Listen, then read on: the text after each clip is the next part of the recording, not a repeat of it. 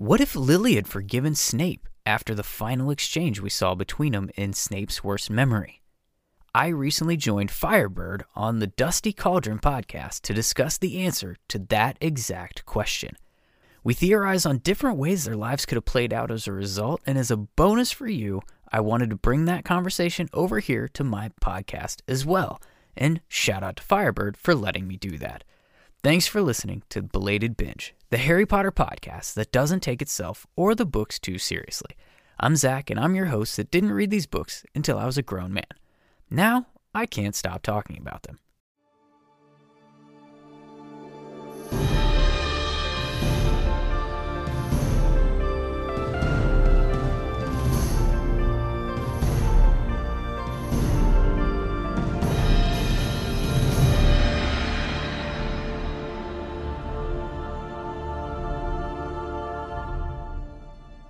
What up, Muggles? This is Fyrebyrd, and I'm here with Hermione Secret. Hi. And you're listening to the Dusty Caldron, where we talk about all things Harry Potter and the witchy world at large. Hermione Secret, do you want to talk about your podcast a little bit before we get too far in? Sure. So, uh, I guess am I should should I let people in on the on the joke of the Hermione Secret bit? Um, so uh, Hermione's Secret is the name of the chapter in which time turners are introduced in the series, and that plays along with my podcast pretty well because my podcast is called The Belated Binge, uh, where I am revisiting Harry Potter chapter or two at a time, which is fairly common. However, I didn't read the series through until I was in my mid 20s uh, for the first time, and now I've read it countless times. I'm doing it again, um, and I'm having a blast picking it apart um, for the podcast, going uh, super deep dive into uh, what I'm calling some of the most important questions uh, plaguing the fandom, like what did Dumbledore know and when? Why does Harry only know how to do two spells by the end of this series? And are there any competent adult wizards in this series whatsoever? There might not be. I think you're right. I haven't found one yet, and we are into. Um, well, you were just my guest uh, at the time of recording this for chapter 15 of Chamber of Secrets. So we're almost two books in, and I have yet to spot one. well, Hermione Secret is going to join us today for one of our head canon episodes and the fan theory sort of fan fictiony vibe that we are going to dig into today is what might be different in the series if Lily had forgiven Snape after the scene during their owl year where he calls her the M word. So, as the guest, I thought I might give you the first point in what you think might change based on that. So, I'm th- this is a struggle for me um, because I don't know necessarily that much would change if I if I really like am honest about it because it would have just ended up being the same outcome. Like their their friendship may have possibly lasted another 5 minutes till the next thing, but th- like his path was he was going to be a Death Eater and she was going to fight Death Eaters. So eventually, like, probably not much has changed. If you, like, if we just say if she forgave him for that one moment. Um, now, if if we go as far as to say that Snape truly felt uh, a whether you want to call it love, which I would argue it was not, um, but if Snape truly valued Lily in his life enough to actually change his decisions of the path that he's going to go down, then we've got then we've got a, a, a kind of an interesting like trip and journey that we can go down uh, with that one because it's it doesn't just end up in the same inevitable place, you know, forgiveness after mudblood or not. You know what I mean? I can definitely appreciate where you're coming from. I thought about like particularly in this like what sort of paths are they going down? What might change? and while I think it's unlikely that they're going to become super close again like they were in their early childhood, I think that their friendship may have been able to be salvageable if he seemed truly repentant when he approached her for the apology. Um, and I, I think that you could argue, based on what we see in the memories, that at least in that moment he felt truly repentant.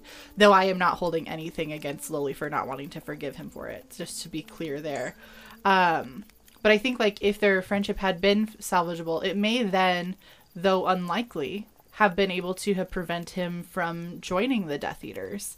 Um, if I try to follow that train of thought, I think that would make him more likely to become a spy earlier um, if his joining, even if it is to become a spy, isn't like the last straw. And she's like, I'm done with you.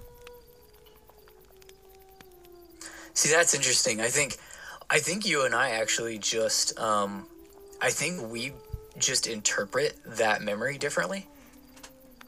In why like what it was that drove Lily away from him. Um, I don't I don't interpret that memory as really having much to do with the slur that he called her, because she uses it in the memory. She's like, you know, she basically says, you know, uh, I I don't care about you know mudblood, mudblood, mudblood, blah blah blah. Like that's that's what you all of your friends call me. That's what you call everybody else that's like me. Like it's not it's not the word it's the in and she had uh, other issues with it throughout the memories of it's the people that he chose to hang around with. It's the the choices that he was making. And she's like you she's like you can't even deny it. You can't wait to get out of here and go join the death eaters. And i think that was always her problem. That was the point where she was like this is why we can't be friends. Like this is why we can't continue to pretend like we are friends because this is where you're going and this is the like you have chosen this and you're not even trying to tell me that you're not and I'm going to fight against that. So let's just call it a day here, bud. Um and so I don't I don't necessarily like forgiveness or not for the word and for that incident. I don't think she was ever going to forgive him joining the Death Eaters. um, so for me, it it is it's very much it. For me, it's still it comes back to Snape would actually have to value her in a way to change the choices that he was making and the people he was going to be around with, and ultimately the side he was going to choose. And that's where I where um, where you were going with it with like becoming a spy earlier I don't know that he could have in this scenario because I think the reason that he's able to become a spy for Dumbledore is that he was already indoctrinated. He was a Death Eater. He was marked. He was participating. He had been since he was a you know teenager in this circle, and he was trusted in that way. So they like he was in it. You know what I mean? He was he wasn't he didn't go undercover to gain their trust. He already had it. And Dumbledore was just able to use that because of what happened um, with the prophecy and uh, and basically leveraging it uh, against Snape. Even though, let's be honest, Dumbledore was hiding the Potters and the Longbottoms already, so Snape didn't actually have to go undercover. Uh, it was still he was still going to get the thing that he came to Dumbledore to ask for. But we're not talking about Dumbledore in this. We're talking about Snape. Yeah. Um, so I agree with some of your points and not with others. Um, so I agree that the issue is much larger than what he said in the fight. Um, for the what if of it all, um, I would ask you to suspend some disbelief. Um, for like we are assuming in the base question that the forgiveness does happen. Um, and so then I would be perfectly happy to expand that to say she's not just forgiving him for um, what he said, but what his actions are, with the caveat that his actions must be changing in order for her to actually give the forgiveness. Um, so that changes our what if framework a little bit. Um, I disagree I, I, that he couldn't start out with the intent to spy, though, because he has already been winning all of that trust with how he has behaved for the last at this point 5 years with the students. I think he could continue to behave in that way but have different motivations. So I think he would still be able to reasonably start out always being a spy if he had ever had the inclination to do so, which in canon he does not. Yeah, and I guess I wonder how that would how that would have been birthed. Like, who would have initiated that? Him being a spy? Yeah. Uh I think that it would come from him based on conversation with Lily essentially to prove that he isn't what he was before. Like he's showing like yes, I'm saying I'm going to join, but here's how I'm intending to like try to funnel information to you. Like I think it would be his because let's be real, his feelings with Lily are not love, they're obsession. And so his Oh, new sure. obsession would be how can I take advantage of something I have at my disposal to make Lily see value in me? I like this. The thing that I'm the thing that I'm struggling with a little bit with the idea of him starting out then because we like the we have to remember what was it? It was was it sixth year that this went down? Fifth year for them? I can't Fifth remember year, which yeah. one it was. it's like after the yeah, they're- owls. yeah, they're, they're 15. Yeah, they're 15 years old. So they're neither one of them are one or the other yet. They know which side that they uh, resonate with.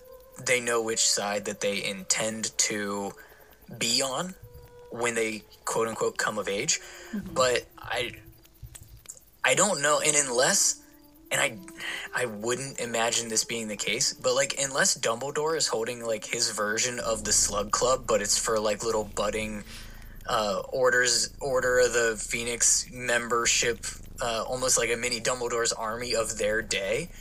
Like they're not actually affiliated in that way. So I guess here's what I'm struggling with: is Snape could have this intention at 15 he could be like, "Oh, I'm gonna be this like super spy," but like more than just he and Lily are gonna have to know that for him to not get dead by Oh, the absolutely. other like by the good side. You know what I mean? And like, so how do they how do they get that word up the chain so that like because ultimately Dumbledore is gonna have to know that that's in play in order to make sure that the people that he's you know the all of his chess pieces aren't like taking out the one that they don't know is a spy on the other side. You know what I mean?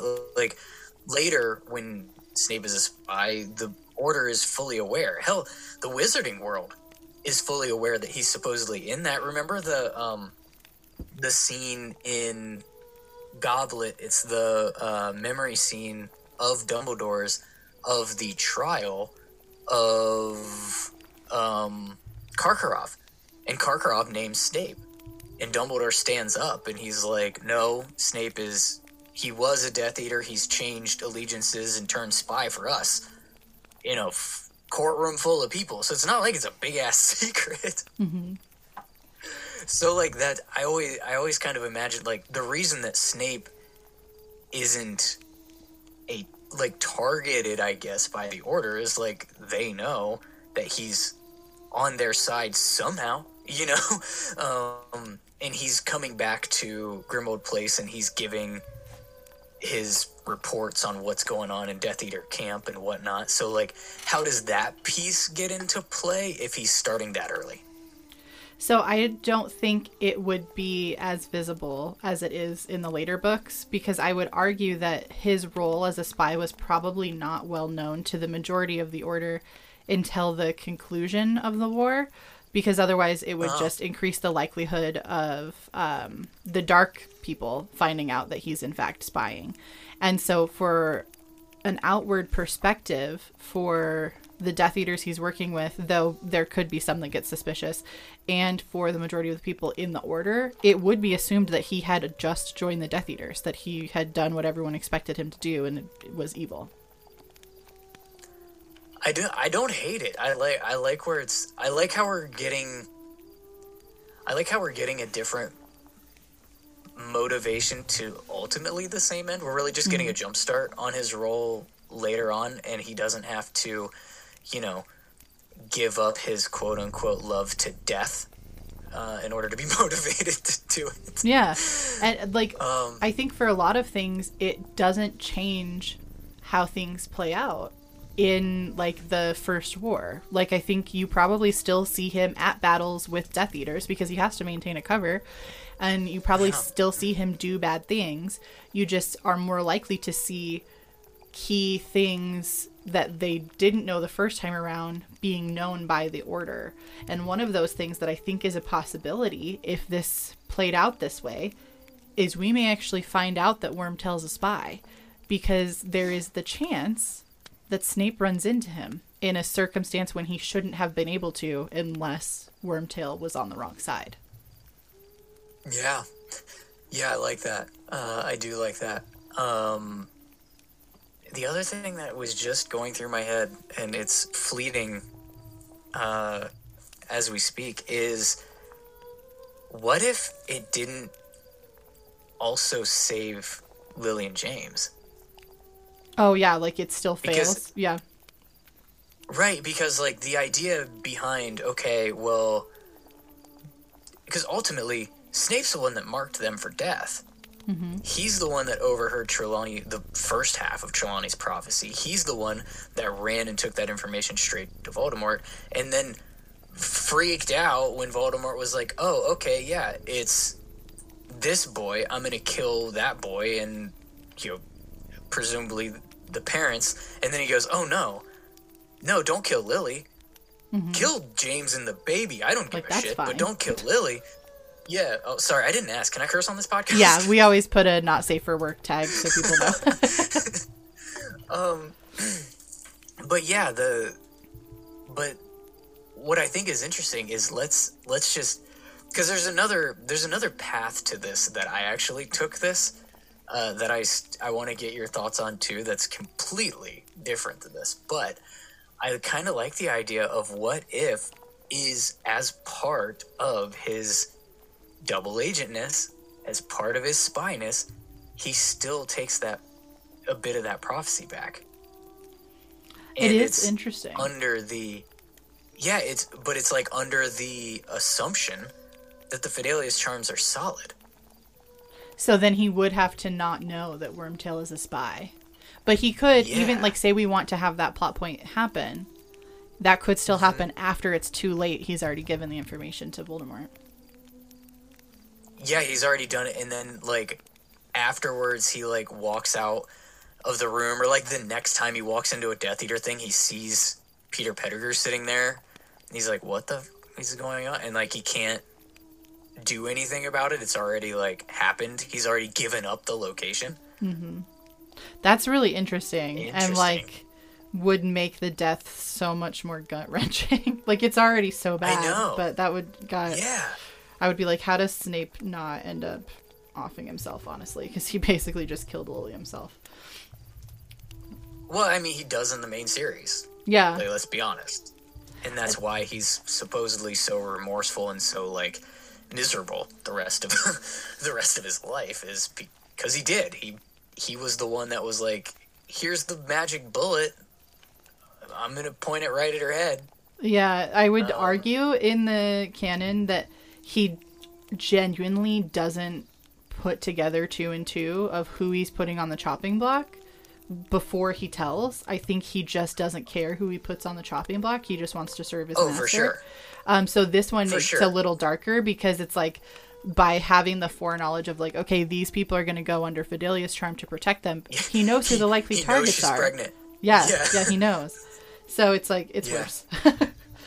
Yeah, it it is worse. It's Um, interesting. If no, we don't crazy. take that particular approach, I do Mm-hmm. think it actually increases the odds of Neville being the chosen one because um, if he's sort of interacting with these people, he's more privy to what's going on in their lives. He's gonna know who the potential targets are, um, and he's gonna work to protect her.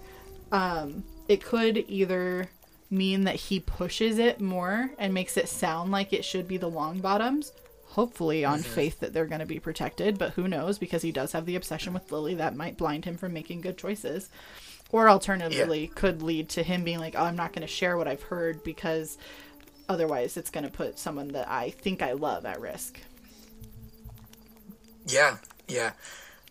Yeah, I and that actually that ties into a little bit of the um, kind of the alternate reality that I was uh, thinking through prepping for this um, for this podcast too. That that idea of whether would it still be Harry that would be the quote unquote chosen one, or would it indeed you know end up being Neville if Snape and Lily were actually friends? yeah. no, that's that's cool. I like I I like the I like the thought exercise.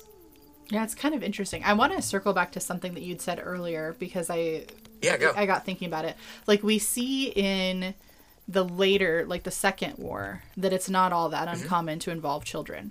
But that actually wasn't very common in the first one. So you were very like correct in what you're saying. It was like none of them have actually pledged allegiance anywhere. Um, the one instance we have of maybe not being of age is Regulus Black. Um, I think he joined the Death Eaters while he was still in Hogwarts and then died shortly after graduation because of the whole Horcrux situation. But we didn't have um, any of the Order members joining before graduation. So there's like an imbalance of when someone might become like officially aligned, which is interesting. Well, yeah, so, and we go ahead. We also don't know if Regulus got marked in school, or if that didn't actually happen until graduation. Like he could have just been. I I use I would use the the term that is popular in like a like a motorcycle club uh, type of terminology as like a hang around is what they call it. Like when just somebody that's like that like hangs around with the club but they're not part of it and then they later can go through the steps to become part of it like it's that's kind of what i think of with these like with the with the snapes at 15 with the reguluses you know, during hogwarts with the with the that's what makes draco's situation so uh, I think unusual and surprising that he actually does have a dark mark at that point because you don't you don't expect him to or at least like you the wizarding world wouldn't expect a 16 year old to be a full-on death eater yet but like totally could be in the circle and like hanging around with death eaters and on the way there but like becomes an adult because like there has to be something to the fact that like these kids have a trace on them until they're adults so, like, how much can you really use a little Death Eater 15 year old? You kind of need the trace to break, I imagine, before you can, like, put a, you would think, a dark mark on their arm. you know what I mean? I think you could get away with putting a mark on their arm. You would struggle to get away with, like, them going out on raids. Um, yeah. I sort of felt that it was implied that he must have joined uh, while he was a student because he's attempting to leave in 1979. And so, like, I would think you'd have to be there long enough to know that you should leave because the beginning would be all about, like, wooing you. And so I was trying to real mm. quickly while you were talking try to figure out when it was that um, Sirius Black left home because he refused to join.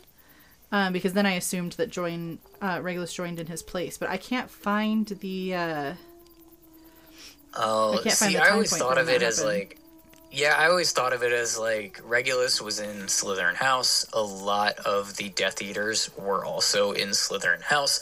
Not all Death Eaters are in Slytherin. Not all Slytherins are Death Eaters. We can go ahead and get that stamped, but we know that there's there's a pipeline, to say the least, uh, in that house, and that's where I think and the parents are not Death Eaters, but they are very pure blood loyalists and stuff like that. So like I think I think what we the way that I at least interpreted Regulus's character is like when they go into his bedroom in Grimmauld Place, like it looks like a shrine to Voldemort. Like he was a fanboy in school and so uh, immediately upon graduation, he would have been like in.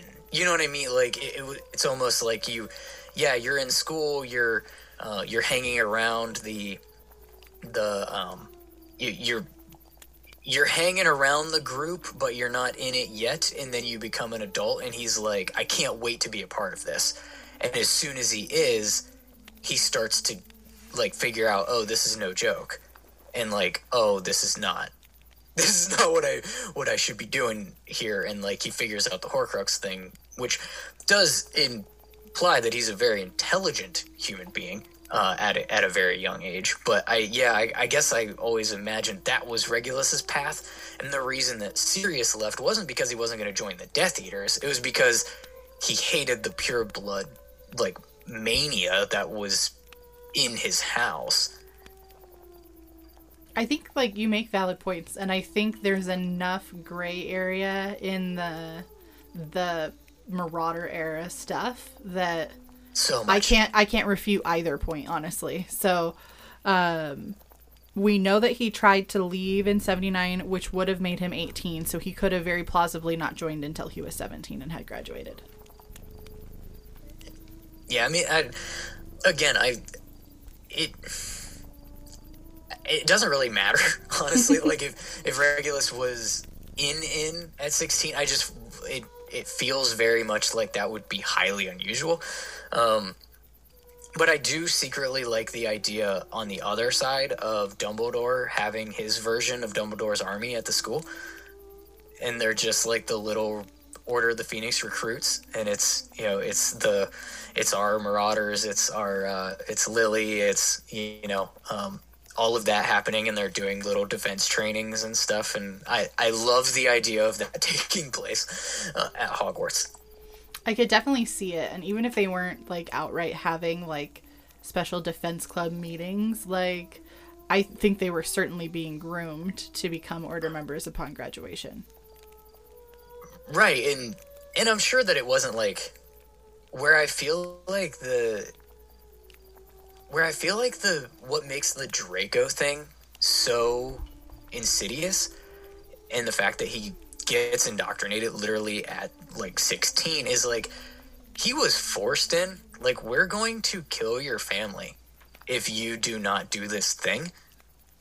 And while he was still in the mindset of being like proud to be a part and wanting to be a part it's we don't get a lot of on on paper in the text a lot of like uh the lay the um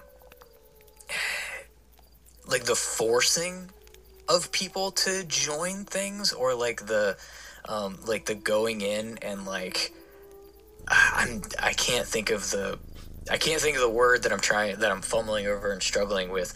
Uh, but essentially, you know, for instance, like on the Order of the Phoenix side, we don't get a lot of indication that Dumbledore was like going through the school and like recruiting, being like, "Oh, you, you would make a good Order of the Phoenix member. I'm gonna groom you and like put you into this thing," but like more uh, observing. Oh, these are the students who are outwardly standing up against the ideas of Voldemort and standing up against the you know, the budding Death Eaters, and like they have a clear rivalry, and you know those are the ones that I should have contact with upon becoming adults or whatever.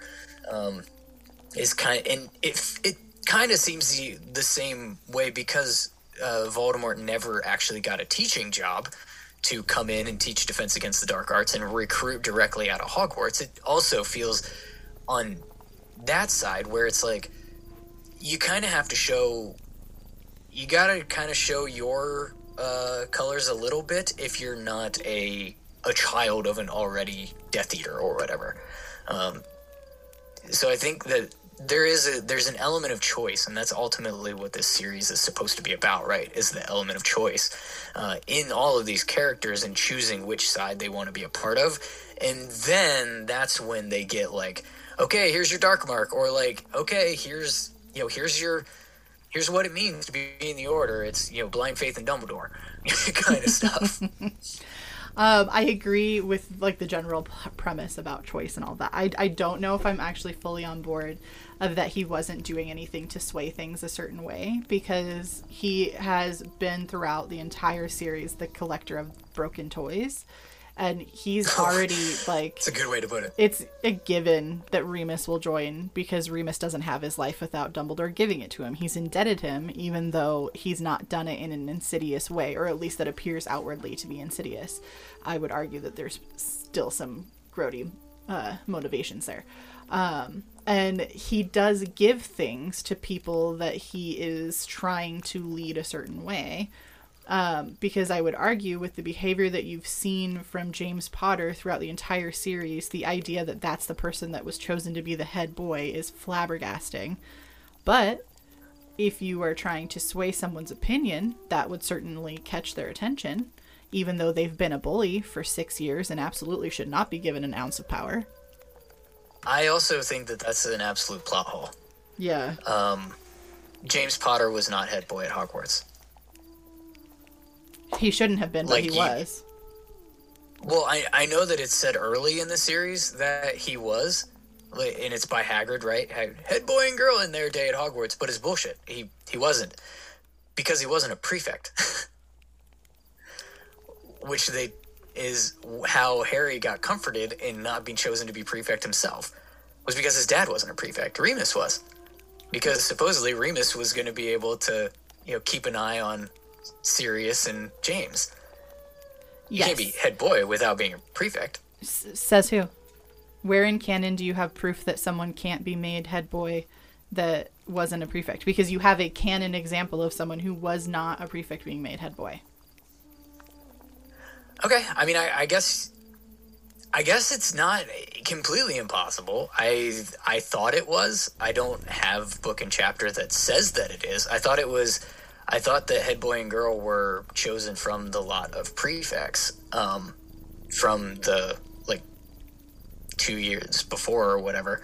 Um, but no, you're you're right. It could. It is very. It is possible that you don't have to be a prefect to be head boy. I always thought of that actually as a author hadn't f- like hadn't come up with that in the first book when talking up Harry's parents that Harry's dad was actually kind of a bully for a period of time in his in his school age and wouldn't actually be head boy Uh, Certainly. and wouldn't actually be a pre you know what i mean like i always thought of that as like a oops probably shouldn't have wrote that in chapter five of this series because we haven't fleshed out who james potter actually is Yeah, uh, no. but you're right it's possible yeah, no. it, it's uh, it's not impossible with logic, like if we try to look at this logically, where you're Yeah. approaching it, absolutely 100% correct.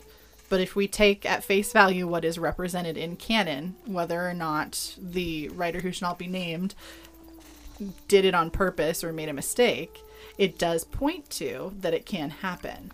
But then it underlines the point I'm making of it was done with a purpose, right? Because logically, you should have to be a prefect to become head boy. So why would you give head boy to someone who's never been prefect unless you had some other motivation for doing it? Yeah, that's I'm with you. I think and here's here's one thing that I will I do want to try to stand up for the James Potter character a little bit uh, in this moment simply on this. The only bit about James Potter we truly get is Snape's view who absolutely hated him. And one instance in which he bullied Snape. Now, he did bully Snape. That doesn't make him a good guy. But we also get a, a lot of, uh, so, like, there's a lot of missed time between the 15 year old who bullied Snape in that one memory and the 17 year old who became head boy, the person who Lily couldn't stand at 15 but fell in love with and married by and had Harry by 21 like in all accounts of the people around him that aren't named Snape say he had a problem with Snape because Snape was like addicted to the dark arts as a kid, and James hated the dark arts, and they immediately got off to a horrible start with each other versus how James actually treated the rest of the population of Hogwarts or like any other characters in this series because we get so little about that character. And so we don't know we don't know outside of how he treated Snape as an individual if there was any merit to him possibly becoming head boy with or without being prefect. That is my two like 2 minutes on the fandom likes to take James Potter and just make him into a total bully, horrible human being, and a uh, just like almost stalker of Lily, and like just forcing her into going out with him or something bad is going to like that kind of angle is a lot of what I see in stuff that gets like posted and shared or whatever within the fandom and I'm like we don't kind of know enough about this dude to go all the way there. What we do know is that he hated Snape and Snape hated him, and the two took every opportunity to curse each other both ways the whole time that they were at school. I think that's an interesting take on James. And I'll I'll start with the preface of I actually don't hate James as a character.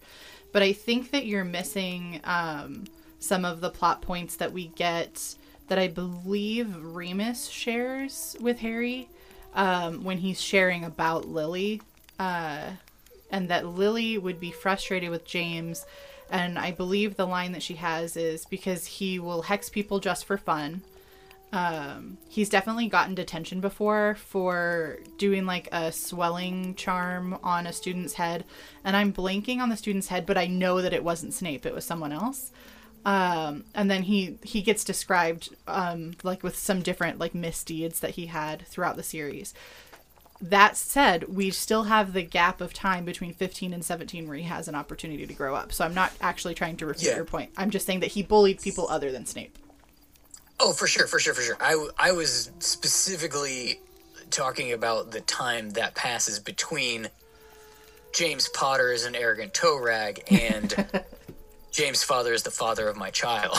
Yeah, valid. like, like that piece period of time and the what could have like the point where he grows up, like everyone on the page, not named Snape, says that he did, and turned in turned out to be a you know a, a stand up guy in whatever uh, facet of the word. It sound it yeah it we just don't know enough, and I, I get a little bit like not defensive of him, but I just read some of the stuff that gets like put out there in these like little excerpts or whatever in social media, and I'm like, man, people really like to make this dude out to be a really really shitty guy. Yeah, I think that um, in the book he gets a little bit of the halo effect that may or may not be deserved. But outside of the book, he definitely gets like the devil horn effect, which is oh, not yeah deserved. Like, was the, he a bully? The truth Absolutely. lies somewhere in the middle. Was he evil? Yeah. No. um, yeah. let's. And, and I don't ahead. think he like yeah, and, yeah, and I don't think he like just completely pestered Lily until she finally gave in. Like, you know, uh, what would be considered now in 2022 like very very inappropriate conduct yeah um, there'd be some consent issues there I, I wouldn't say that james went to that level uh, no. But it it does actually like lead if we have time. It does lead interestingly into the the Snape path that uh, I was going in in my head before we prepped, like when we were prepping for this. I'm interested. So, if Snape valued Lily in the way that he you would he would need to for them to remain friends and to remain close, right? at some point in time, Lily's still going to have that moment with James. Like, I don't think that part changes because I think James does. But I think that they find a way for Snape to coexist within that group if it is important to Lily for them to do so upon maturation And so this made me wonder because also the problem that James, like I said, the pro- the biggest problem that James had with Snape was the dark arts and the Death Eater stuff. Like they were on opposite sides. If Snape and Lily are truly friends and that and Snape chooses not to become a Death Eater, and in this case not to be a spy in the Death Eaters, and actually like makes that choice, then they have a lot less to butt heads over to begin with, and I think they could possibly in that alternate universe become cordial enough for Lily's sake. And it made me wonder is it possible that after several years of this like cordialness and him being a not a member of the group, but a you know a guy that's around the group, could Snape have actually taken Peter's place? That's Is it possible? that at the moment that Sirius decides that everyone is going to know that he is the secret keeper, the ultimate curveball isn't to go make it Peter, but to actually make it Severus freaking Snape. That's that's a really fascinating idea that I had not considered. Um you know that means that Lily and James live if they do that. Because he's Well- far too obsessed with Lily to give over the information. Right. And I think that's like it's would he have died with it and they actually live? Would it is it possible that Snape has enough in him to like it does he is that going is that bond going to be strong enough that let's say they've they've become cordial enough, right? Like to not kill each other. But let's say that he and James have a row, which I'm guessing in this alternate universe happens a lot. they just don't like hex each other and curse each other about it. They just yell at each other and then they are told to go cool off. One of them leaves and then a few days later comes back and it's you know head nods because that's what guys do apparently uh, when we're about to fight each other and then we see each other a couple days later um like would that would something like that be enough for him to like flip it I don't if think he so. was targeted would he actually like hold it I think he'd run before he would give it because for him, he could hate James every day, and the problem wouldn't be that does the information give up James. It would be that the information also gives up Lily. What's Yeah. interesting though is like say like let's re- replace Sirius with Snape. So same personality, but now Sirius is the one that like is on the outs and um he's somehow involved with Death Eaters. I believe he, if he got annoyed enough with one person, would give over information because he wouldn't realize the implications. And I underline that with his choice to nearly turn Remus into a murderer just because he wanted to make Snape suffer. But I actually don't see that same sort sort of short-sighted motivation in Snape. He's too calculated in the decisions that he makes. Even though they're stupid. so i guess in this scenario you're saying if Sirius had actually been the secret keeper, you think that he could have possibly just like gotten pissed and blown that up? Oh no no no no no! I'm saying like let's go back to the very beginning of the series and we swap roles. Oh. And Sirius is not the okay. one who leaves his family. Um, Oh. No, in, oh. in the world where Sirius is who he is, he doesn't make that decision. I'm saying like he would have to Oh, be a sure. different character. But where if he was put in charge of it and he didn't like James, then I think Yeah. he's at risk of letting it go in a moment, like just a fit of anger, and then later being devastated by what he's caused, but just not being, not thinking forward enough to what that choice would mean, because he makes much more emotional decisions. Yeah. yeah, I yes, I, I think you're right about that. Um, yeah, it's interesting, but it.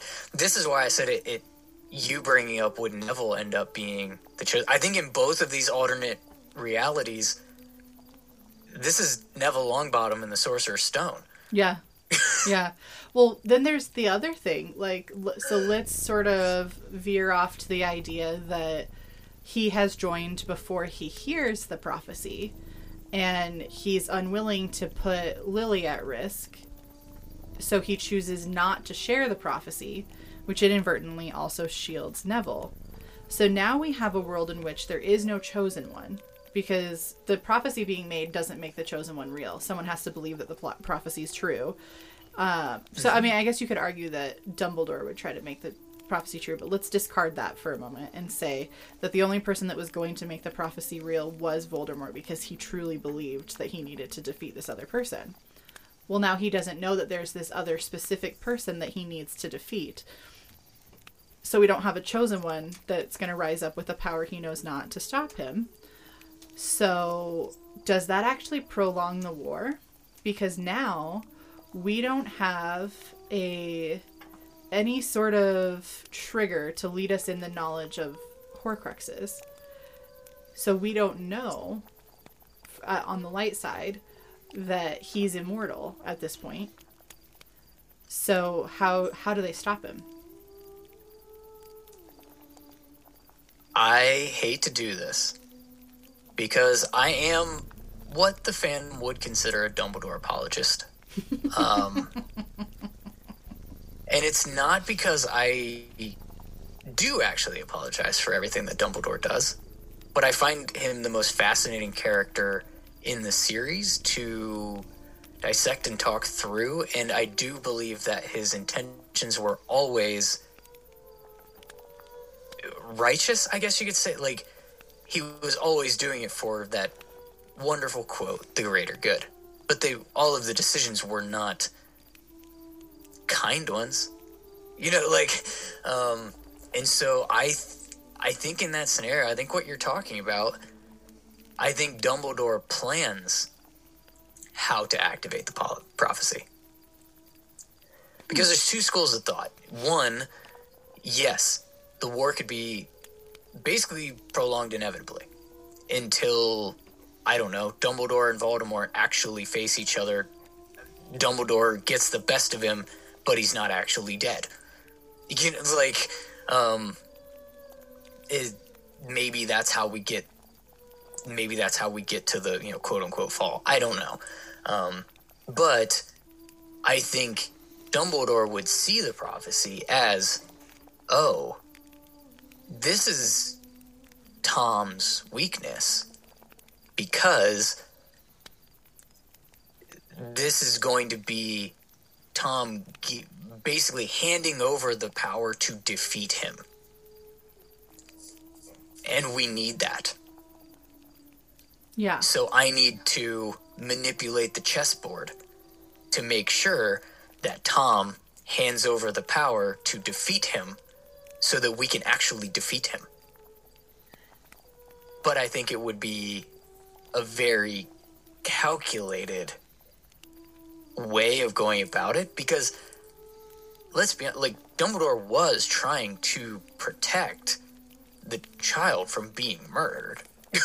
Only when it was an of the infant. child. Right.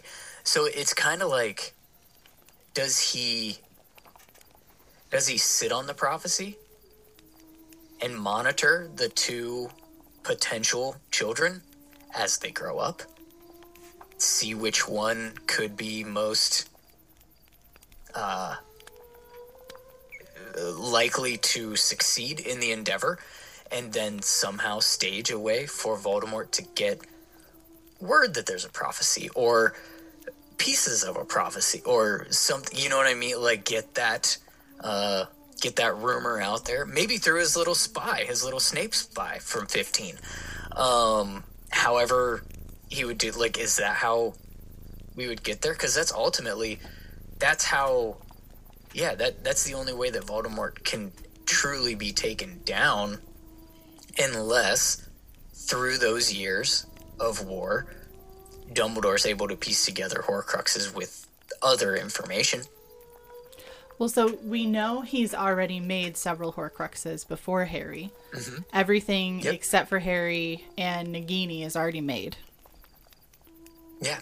So he would continue because he wanted the seven split. So he needed, um, Well, there's one more, right? yeah. I'm That's like- where he was, and Dumbledore theorized that he was saving that for Harry, Yeah. like But for so Harry's he, death. but he wouldn't have. So in this world, he doesn't save it for Harry, right? So he he just has to find one more to get to what he considers to be the perfect number. Which Right, right. Was fascinating just that it's not he- he nine one instead of seven. Yeah. Um, but so he can continue on that path without ever knowing anything about the prophecy. I think it's interesting, and I once the this episode is released, which will be at the first of December, I want to hear what you think after you listen to what you said about Dumbledore. If you still think that you are a defender of Dumbledore, because everything that you said was things I was going to use for why he would manipulate this situation because he's a bad guy, but you said it in a different tone. It was really interesting. Um, but it, I don't know. I just I want to hear from you after you hear it back. um, but I think that there is the possibility that um, maybe he waits and he watches, right? And maybe from some sort of battle, we do have where Voldemort's dead, but he's not dead, and we're able to start putting pieces together and figure out the Horcrux thing. And so then maybe it doesn't lead to a world where the dark wins because the Horcruxes haven't been figured out. I do think there is one potential for figuring out the Horcruxes pretty early that I think is only a potential if Lily and James don't die. Because then Sirius has more bandwidth because he's not going through this devastation and going to prison and all of that. To wonder where his brother went. And if we really start to dig into where is Regulus, maybe we find out the story about the locket sooner. And I do believe Dumbledore Yeah. is smart enough to put two and two together and say, that's a Horcrux. Yeah, yeah. I I think I think you I think you're totally right, and I think we also have another path to it. Um, that could be a reaffirming or at least a part of that plot as it's unwinding, and it's Lily's relationship with Slughorn. Oh, yeah. Maybe that's how they get if she's memory. alive, yeah, like it doesn't take Harry, you know, giving Slughorn a shit ton of alcohol to, and uh, you know, um, a story about his parents and his mom, who Slughorn likes so much. Lily could go to him directly. Yeah, and we'll probably get it a It's lot very sooner. interesting. Yeah. Okay, so here is a question that I think you will hate. Um, Good. But so let's say Snape is a part of her life moving forward. Like they've made up, they've decided they're friends. Um, And maybe, maybe James doesn't stop being antagonistic. Maybe he just hates Snape that much. He can't stop with the bullying. What do we think happens if Lily and James don't get together because this is that much of a problem? Uh, then Harry has a different name. Uh, yeah, and potentially a different father. And I'm not arguing that it would be Yeah. Snape. Uh, that's not the argument. Oh, I'm it making. definitely would not But like, Snape. what happens if she doesn't get with James? Does that make her more vulnerable? Like, are we more likely to lose Lily because she doesn't have some of the protections that would come with marrying a pureblood when she's a Muggleborn? Uh, yeah. I mean, I either that or she becomes kind of the de facto Hermione of that era. Hmm. Potentially, yeah. Because we, I mean, she's we're we're led to believe that she's quite gifted, particularly with potions, but that she was no slouch with a wand, and you know, she kind of maybe instead of whatever energy she pours into the relationship with James, she pours into. I'm a Muggleborn, and these people want me dead. I'm gonna make sure that doesn't happen. Totally fair. Do you think she is more or less safe if she's not with James? I think she's less safe. Um, I don't think she's less competent or capable, but I think she's less safe. I think that one, like you said, being a muggle, and and I guess we're assuming here that like it's a one true love thing, and there's no other dude that she could have possibly gotten with because, you know, in this series you either marry your high school sweetheart or you're destined to die Single alone. forever. yeah. Like, I mean, from from all accounts, Lily was a catch. I'm sure that she would have had plenty of options not named James Potter, but let's pretend that she doesn't like any of them. Um, I think that James being pure blood and being in a well connected, wealthy family uh, uh, would have provided a added layer of security for her as a muggle born in that time. Uh, you know, some at least access to resources that would have been, you know, helpful uh, eh, rather than trying to fend for herself in this world without any of that. Because, like, I mean, Harry ends up with a whole just slew of cash and it's not coming from the Evans side of the family. um, and I, so I imagine that that did afford them during the war some uh, resources that were helpful for them while they were alive that she wouldn't have had access to.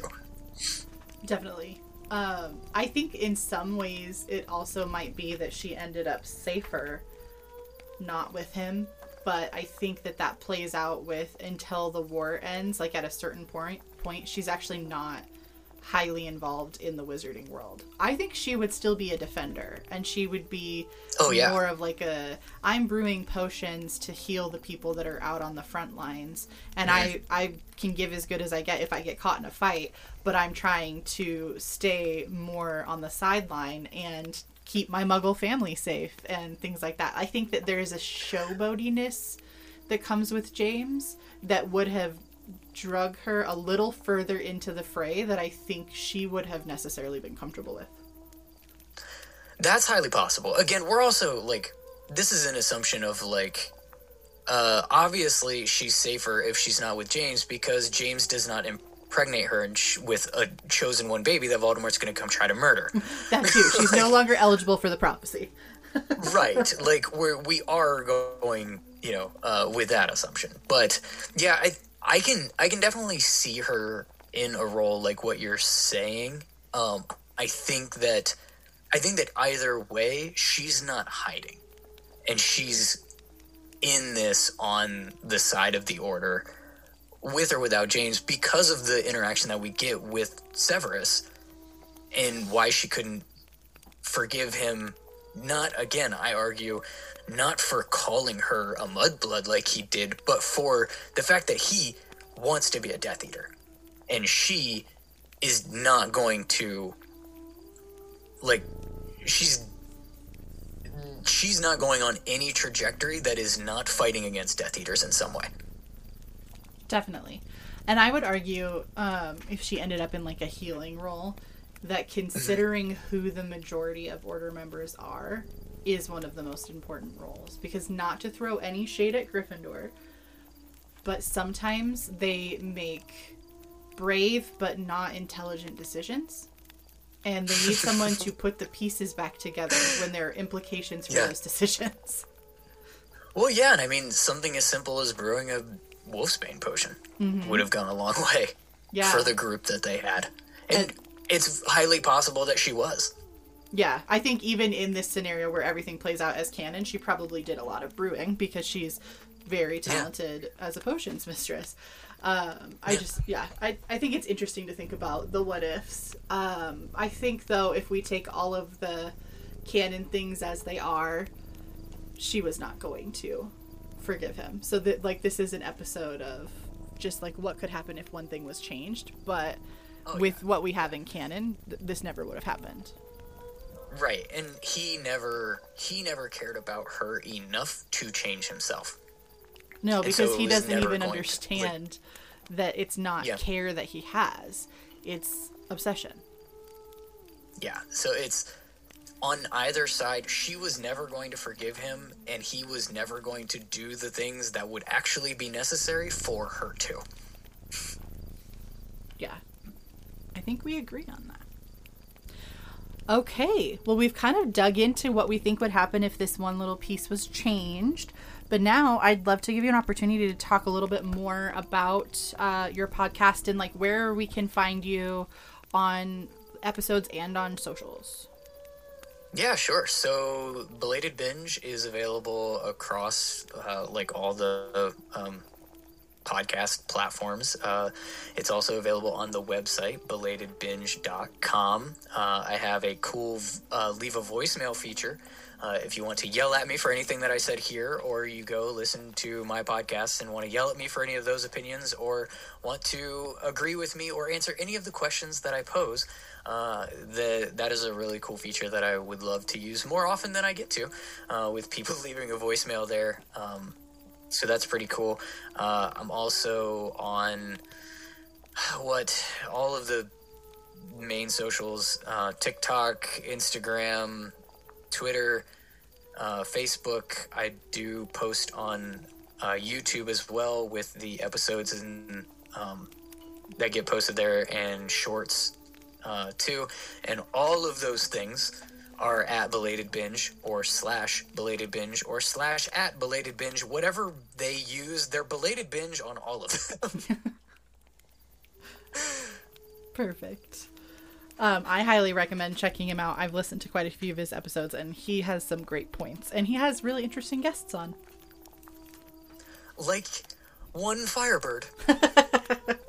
I enjoyed that episode. I um, i really liked listening to um, one of the recent episodes with oh, it's the podcast that recently changed their name.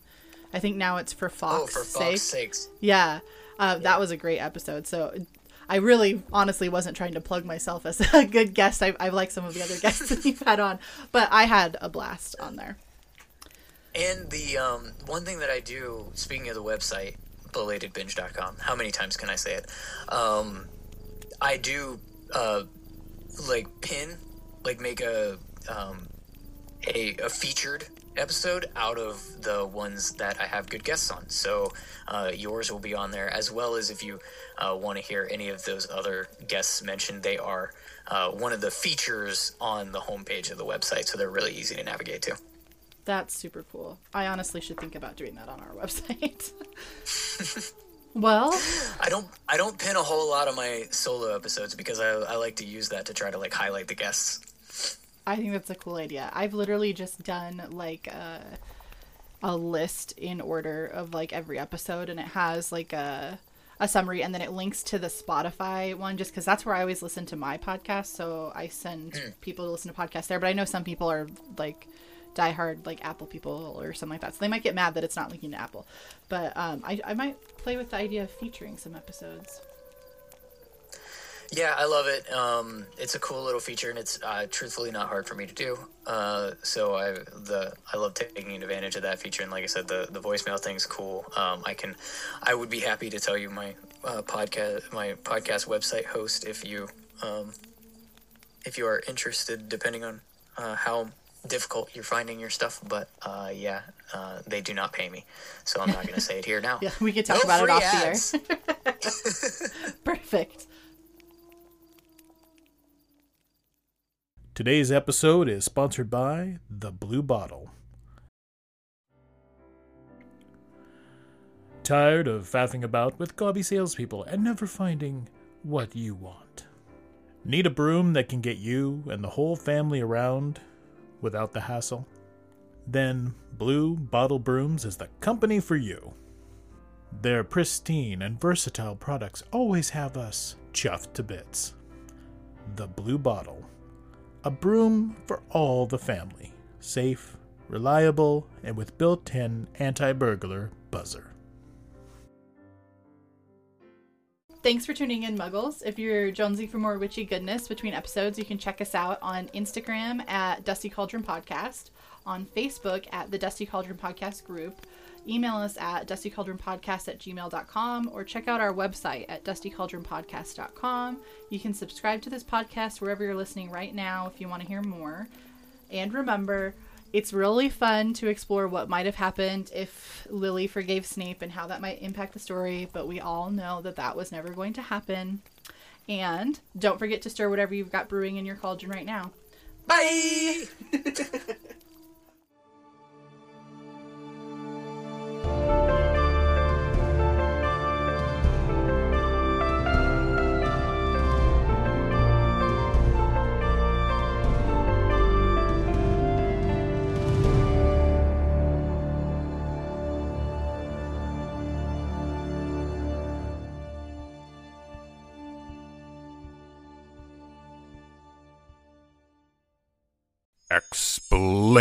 Explainiarmus. It's time to disarm your reluctancy and explain how you can support this podcast. Belated Binge is a fully independent production.